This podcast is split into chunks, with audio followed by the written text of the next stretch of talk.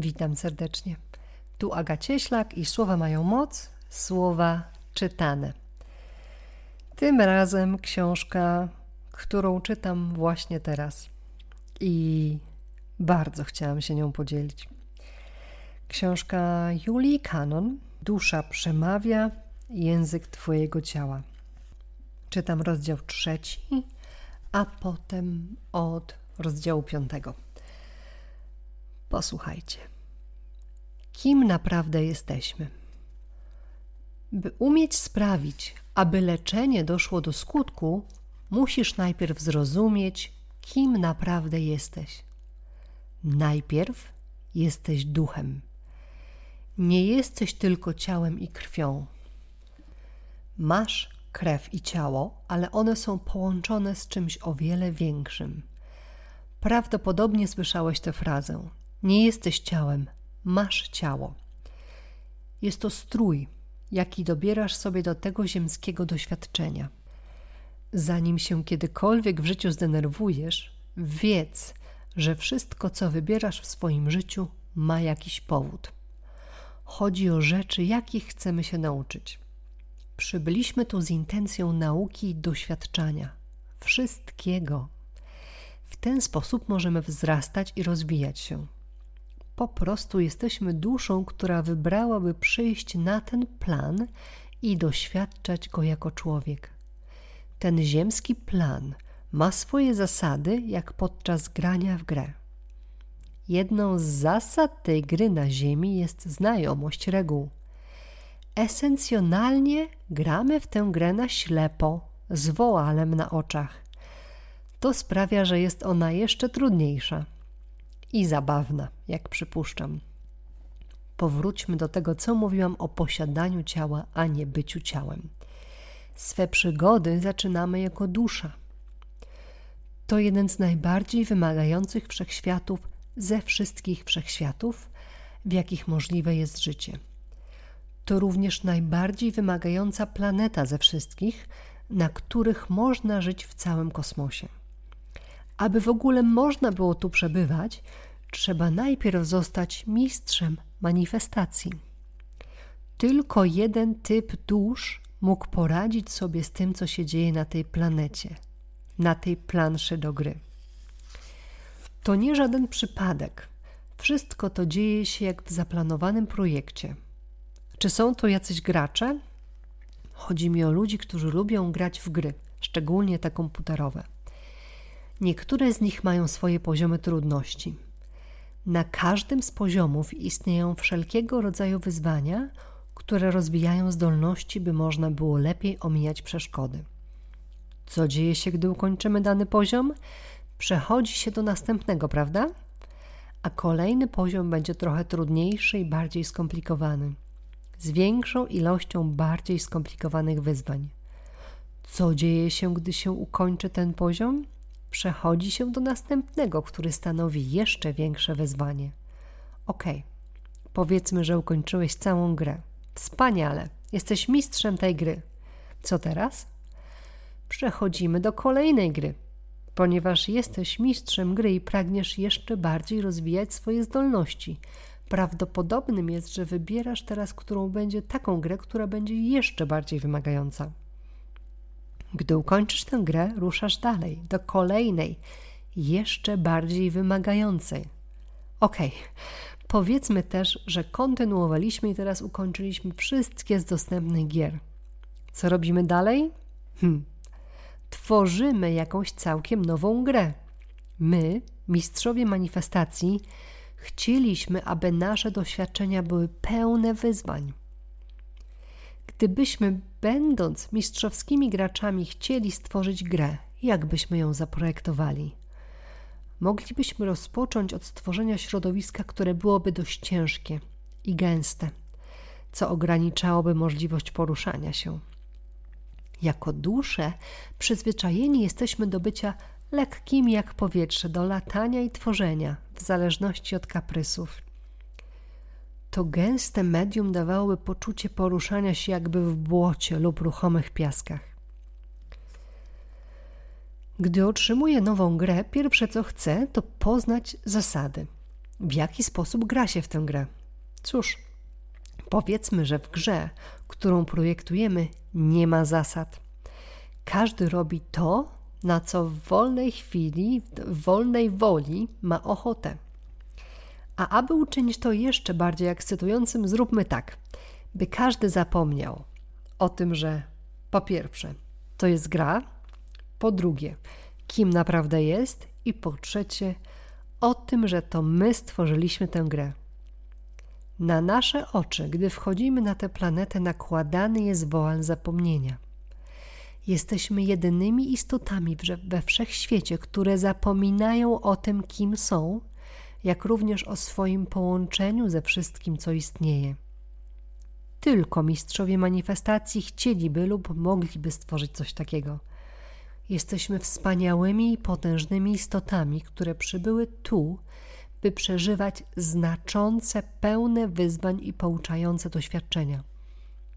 Wszystko po to, byśmy mogli ulepszać swe zdolności, umiejętności ku dalszym, nawet większym osiągnięciom. Ponieważ o tym wszystkim nie pamiętamy i nie pamiętamy o tym, kim jesteśmy, stworzyliśmy system komunikacji, który ma nam w naszej drodze pomagać i który to mógłby nas informować, gdybyśmy zeszli z toru, którym zamierzaliśmy lub którym pragnęliśmy podążać. Ten system komunikacji działa stale, jednak my nie zawsze wiemy, jak go interpretować. Rozdział 5. Emocje. Emocje są wskaźnikami i określają, gdzie jesteśmy na drodze w swym własnym rozwoju i jego różnych aspektach. Jeśli masz na coś bardzo emocjonalne reakcje, możesz być pewny, że jest to kwestia, której należy przyjrzeć się z bliska. Świat wokół nas funkcjonuje jak lustro, pokazując nam, nad czym powinniśmy popracować dla własnego osobistego rozwoju duszy. Silne strony i słabości, jakie zauważamy w ludziach wokół nas, najprawdopodobniej są również cechami nas samych, lecz nadal nie chcemy tego przyznać. Ten mechanizm odbicia jest naszym własnym sposobem na zdobycie uwagi i spojrzenie na siebie. Zatem, jeśli masz na coś silną reakcję emocjonalną, na to, co ktoś powiedział lub zrobił, zapytaj, co starasz się mi pokazać czego mam się tu dowiedzieć. Przyjrzyjmy się temu dokładniej, by zobaczyć, jaki klejnot ukrywa się za tymi naszymi reakcjami. Łatwo jest się też ich obawiać, ponieważ często stoi za nimi duży ładunek energii.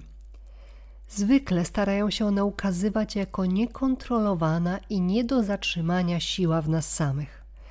Emocje, które mogą w nas najwięcej nauczyć, to złość, nienawiść, strach, zazdrość, wstręt, niecierpliwość, wstyd, duma, żal, oburzenie, niepokój, wina.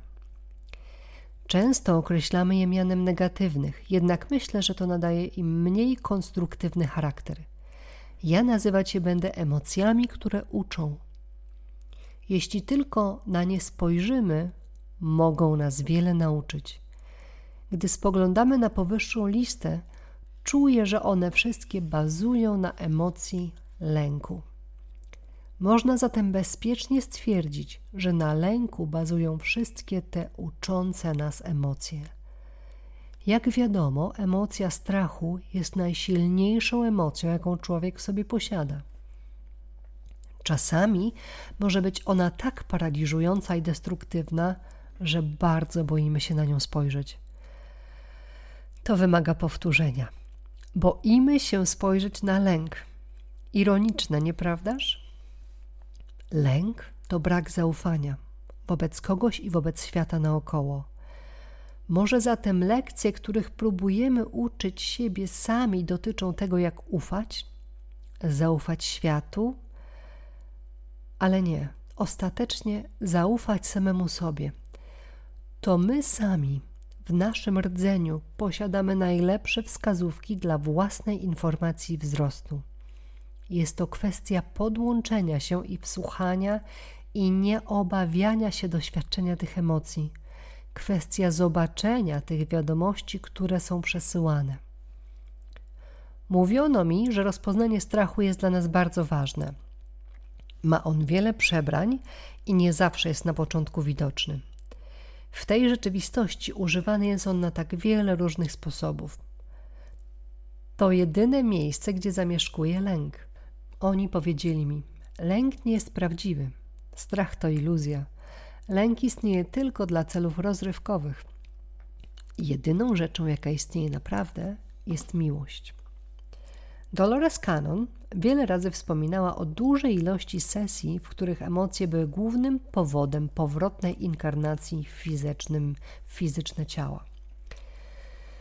Gdy istniejemy w formie ducha pomiędzy życiami, mamy dostęp i pełną jaźń tych wszystkich wspaniałych poziomów i materiałów dydaktycznych dostępnych na planach duchowych i w innych wymiarach. Dolores zapytała, dlaczego inkarnujemy, skoro jesteśmy w stanie uczyć się tych wszystkich informacji po tamtej stronie? Odpowiedź była taka, że tam jest uczenie się w teorii w porównaniu z praktycznym uczeniem się i aktywnym uczestnictwie tutaj. Gdy emocje mają w czymś swój udział, uczymy się o wiele więcej i szybciej. Lekcje wtedy wgryzają się w naszą istotę zamiast tylko w teoretyczną pamięć. Te emocje dostępne są tylko na tym planie egzystencji. Nigdzie indziej nie możemy otrzymać tak intensywnego treningu. Jak wspomniałam, otwierając ten rozdział, emocje są wskaźnikami tego, gdzie jesteśmy w naszym własnym rozwoju w różnych kwestiach. Możemy być im bardzo wdzięczni, są one naszym systemem naprowadzania w życiu, jak również w rozwoju.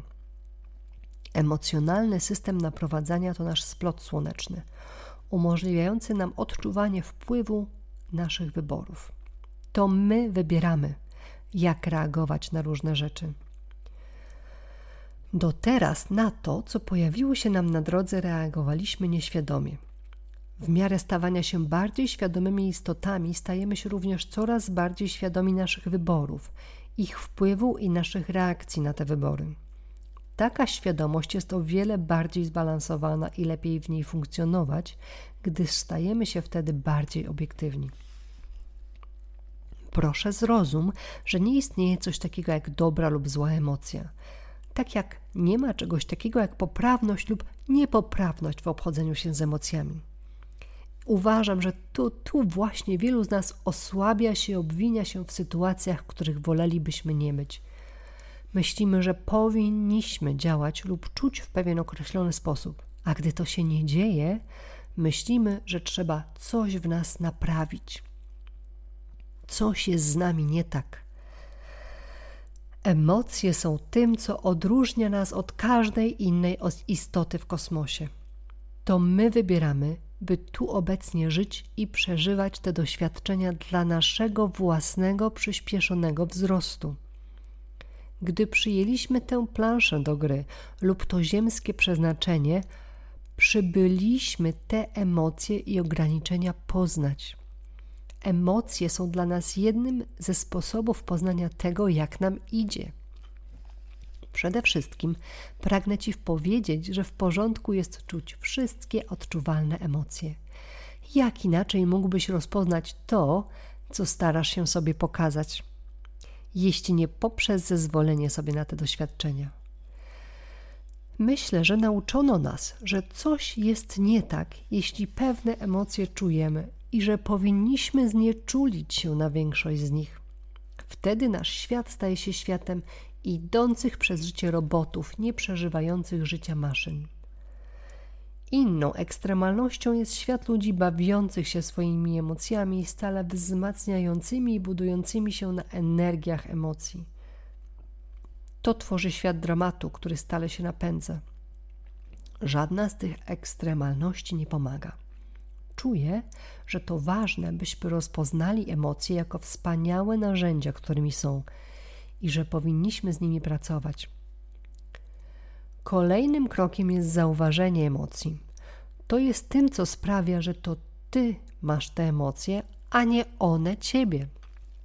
Myślę, że to, co stoi za tymi emocjami, wpływa na nas tak, że albo ich świadomie nie zauważamy, albo spychamy je w dół, przykrywając w nadziei, że same odejdą. Zapominamy również, że są one naszymi głównymi narzędziami komunikacji w prowadzeniu samych siebie. Robiąc te rzeczy, tworzymy takie środowisko dla tych emocji, w których będą się one wyrażały w jakiś inny sposób. Często nie jest to zbyt piękny widok. Jest to jedna z tych rzeczy, która przeraża nas w naszych własnych emocjach. Oto, co daje w nich odczucie braku kontroli i niepowstrzymania. Tak jak ze wszystkim, co stara się nas czegoś nauczyć, na to również powinnaś spojrzeć, by zobaczyć, jaka wiadomość jest tu przekazywana. Wiele razy pytano mnie, jak można spojrzeć na strach. Łatwo mi mówić, spójrz na to. Jednak gdy zapytałam bezpośrednio, jak można to zrobić, stało się coś bardzo interesującego. Zobaczyłam małą istotkę, stojącą około metra przede mną, symbolizującą represjonowane emocje lęku. Mogłam teraz spojrzeć jej w oczy i zapytać, co starała się mi pokazać. Czego starasz się mnie nauczyć? Co chcesz, bym wiedziała? Jedną z rzeczy, którą uważam za interesujące, jest to, że była mniejsza niż ja. Więc to pozwoliło mi zauważyć, że nie jest ona taka duża, brzydka i przerażająca, jak wcześniej myślałam. Gdy już byłam w stanie to dostrzec, ona rozproszyła się w powietrzu. Zgaduję, że jest to coś, co określane jest jako stawianie czoła lękom. Oczy tej postaci na początku były przerażające, jednak gdy w rzeczywistości na nie spojrzałam, wydały się smutne.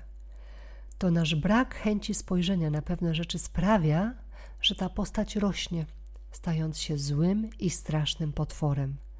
Gdy już się rozproszyła, mogłam zobaczyć to, co wobec mnie reprezentowała i to, czego starała się mnie nauczyć. Obecnie doświadczam życia w bardziej obiektywny sposób, co sprawia, że podchodzę do wszystkiego bardziej konstruktywnie i bez emocji lęku. Rozdział szósty rak. Samo wspomnienie słowa rak wywołuje u większości ludzi przerażenie.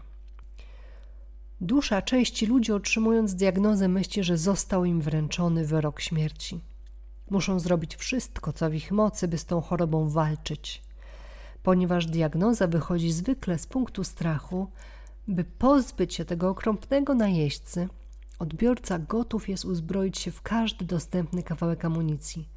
Rak widziany jest jako podły, obrzydliwy napastnik, który musi zostać zabity za wszelką cenę.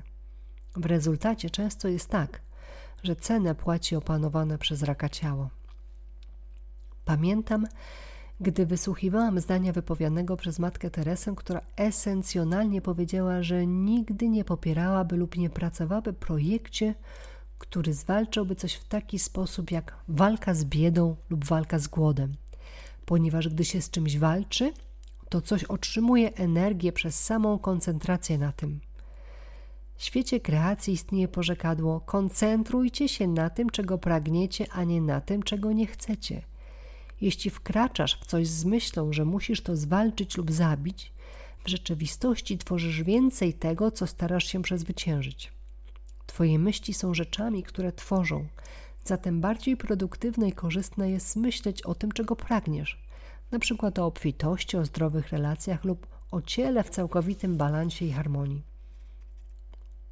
Rak mówi nam o sytuacji, która dzieje się już przez długi czas – Rak jest jedną z ostatecznych wiadomości. Gdy wszystkie inne próby ich dostarczenia zawiodą, by przyciągnąć uwagę i by w końcu wywołać spojrzenie na daną sytuację, podjęte muszą zostać bardziej drastyczne środki. Prawdopodobnie znasz wielu ludzi, którzy kompletnie zmienili kurs swojego życia po fakcie zdiagnozowania jakiejś śmiertelnej choroby. Tak to właśnie mogło być dużą częścią tych wiadomości, by zatrzymać się i przemyśleć wszystko, co się robi i to, kim się jest. To zmusza ludzi do spojrzenia do swego wnętrza, może pierwszy raz w życiu. Czyż nie właśnie tam, jak słyszeliśmy już wiele razy, leży, leżą odpowiedzi na wszystkie pytania? ponieważ jesteśmy uparci. Czasami jedynym wyjściem, by w ogóle spojrzeć na daną sytuację, jest zatrzymanie się na jakiś czas w miejscu. Jak już wiele razy wspominałam, nikt nie jest tu ofiarą. To nie jest coś, co robione jest przeciw tobie i wbrew twojej woli. Jest to coś, co kreujesz sam dla siebie, by przekazać sobie informację o tym, że zszedłeś ze swojej ścieżki i potrzebna jest pomoc, by na nią wrócić. Zatem pierwsza rzecz, jaką należy tu zrobić, to spojrzeć na raka jak na wiadomość, która została wysłana przez siebie, a nie przez jakiegoś napastnika, który przebył, przybył, by przyjąć czyjeś życie. W końcu jesteś na tyle świadomy, by zobaczyć, czym to naprawdę jest. Kochającą wiadomością, którą naprawdę powinieneś usłyszeć. Dziękuję.